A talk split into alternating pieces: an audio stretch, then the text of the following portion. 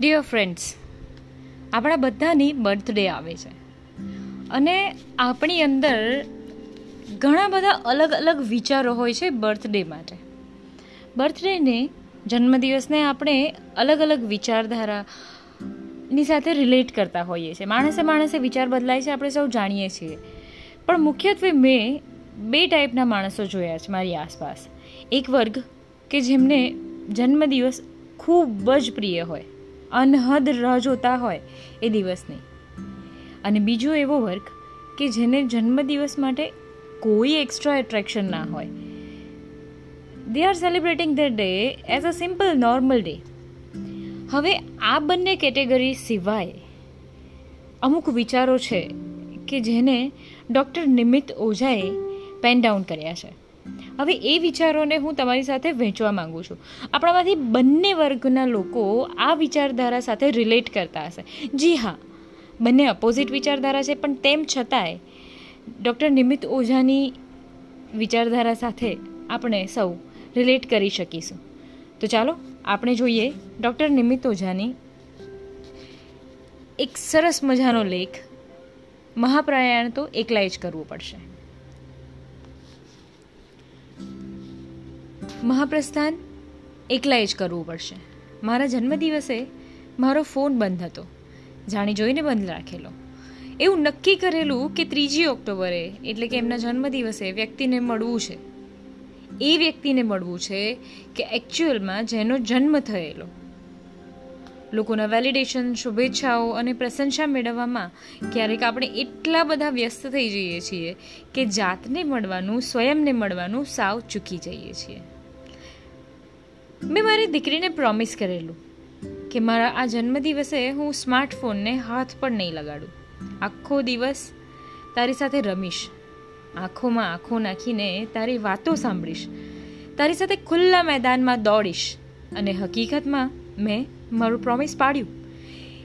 એના ભાગના પપ્પા વોટ્સએપ કે ફેસબુકની દુનિયામાં વહેંચાઈ જાય એવું હું નહીં થવા દઉં. ક્યારેય હોસ્પિટલ મિસ ના કરનારા ડૉક્ટર નિમિત્તની સામે આ વખતે મેં એક દીકરીના પપ્પાને જીતવા દીધા. અને મને રિયલાઇઝ થયું કે આ મારે બહુ જ પહેલાં કરવાની જરૂર હતી. બધી જ અપોઇન્ટમેન્ટ્સ કેન્સલ કરી દીધી. અને મારા આ જન્મદિવસે હું એક અજ્ઞાત જગ્યાએ મારા ફેમિલી સાથે ગયો. ચોવીસથી છત્રીસ કલાક સુધી બાહ્ય જગત માટે હું નોન એક્ઝિસ્ટન્ટ હતો. મને બહુ મોડું સમજાયું કે આ જગતમાં જાતની ખોજથી વધારે અર્જન્ટ કામ બીજું કશું જ નથી. ફોનને સાયલેન્ટ મોડ પર મૂકવાથી અંદરનો અવાજ છે ને વધારે સ્પષ્ટ સંભળાય છે. I mean it I really mean it અમે હમણાં જ અનુભવ્યું છે. કોઈ બર્થડે બમ્પ્સ નહીં ફેન્સી સ્પ્રે કે ડેકોરેશન્સ નહીં વિસ્કીના જામ કે મિત્રોના ટોળા પણ નહીં. આ જગતમાં એકલા આવ્યા હોવાની ઘટનાને એકલા ઉજવવાની. ફૂક મારીને કશુંક ઓલવાને બદલે પ્રકૃતિની વચ્ચે રહીને જાતની અંદર કશુંક પ્રગટાવવાનું. હેપી બર્થડે ટુ યુ નું વર્ષો જૂનું ગીત સાંભળવાના બદલે મોરના ટહુકા, કોયલના અવાજો અને મીઠા કલરવ સાંભળવાના. ચહેરા પર કેક લગાડવાના બદલે ફૂલોને સ્પર્શીને આવતા ઠંડા પવનને અનુભવવાનો. પાર્ટી શૂઝને પોલિશ કરીને ચમકાવવાના બદલે ખુલ્લા પગે ભીના ઘાસ પર દીકરી સાથે દોડવાનું. જેમને ક્યારેય મળ્યા નથી, એવા આભાસી વ્યક્તિઓ સાથે મેસેજ પર વ્યસ્ત રહેવાને બદલે મમ્મી સાથે બેડમિન્ટન રમવાનું. ખુલ્લા આકાશની સાક્ષીએ પપ્પા સાથે કોફી શેર કરીને વર્ષો જૂની ભાઈબંધી ફરી સજીવન કરવાની. જીવાઈ ગયેલા જીવતરના સિક્રેટ્સ શેર કરવાના. આવનારા દિવસોની ચિંતાઓ કહી દેવાની. ફેસબુક કે ઇન્સ્ટાગ્રામ કરતાં વધારે નોટિફિકેશન્સ તો પત્નીની આંખોમાં હતા, જે મેં ક્યારેય ખોલ્યા નહોતા. આ જન્મદિવસે અચાનક પ્રશ્ન થયો કે અજાણ્યા લોકોની ફ્રેન્ડ રિક્વેસ્ટ એક્સેપ્ટ કરવામાં દીકરીના ચહેરા પર રહેલો વિસ્મય હું ક્યાંક ચૂકી તો નથી ગયો ને? મારી સામેથી જિંદગી પસાર થઈ રહી છે અને હું એને સ્માર્ટફોનની આભાસી દુનિયામાં શોધી રહ્યો હતો.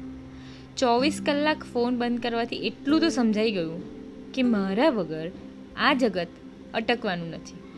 આપણે એટલા મહત્ત્વના છીએ જ નહીં. આપણા ફોલ્સલી ઇન્ફ્લેટેડ ઈગોને ટાંકણી મારવી હોય, તો બે દિવસ ફોન કરી દેવાનો. આપણને રિયલાઇઝ થશે કે આ જગતને આપણી એટલી બધી જરૂર ક્યારે હતી જ નહીં બોસ એ તો આપણે આખા જગતનો ભાર અને જવાબદારી આપણા નાજુક ખભા પર લઈને ફરીએ છીએ. આપણા ગયા પછી આપણી હસ્તી એ જ રીતે વિસરાઈ જશે, જે રીતે જળમાંથી આંગળી કાઢ્યા પછી એ જગ્યા પૂરાઈ જાય છે. એકાંત આપણને સજીવન કરે છે. એકલતા મારી નાખે છે. બંને વચ્ચેની અવસ્થામાં તફાવત ફક્ત ઈચ્છાનો હોય છે. એકાંત અને એકલતા. સ્વેચ્છાએ અળગા અને એકલા રહેવાની અવસ્થાને એકાંત કહીએ છીએ. જ્યારે ઈચ્છા વિરુદ્ધની એ જ અવસ્થાને એકલતા.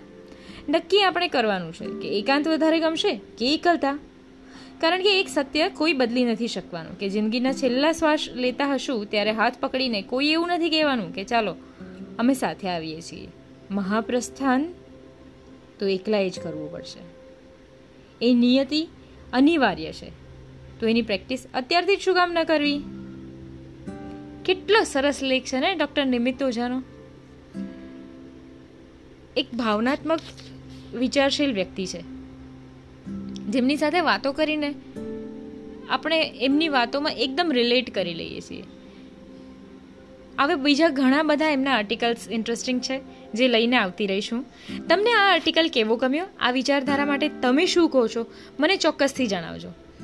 Doctor Nimit Ojha Instagram Facebook પર પણ છે અને આ પોડકાસ્ટ તમે જ્યાં સાંભળી રહ્યા છો જેના અવાજમાં એ શ્રદ્ધા વ્યાસ ઇન્સ્ટાગ્રામ ફેસબુક પર પણ અમે આપ ફોલો કરી શકો છો. Thank you have a good day bye bye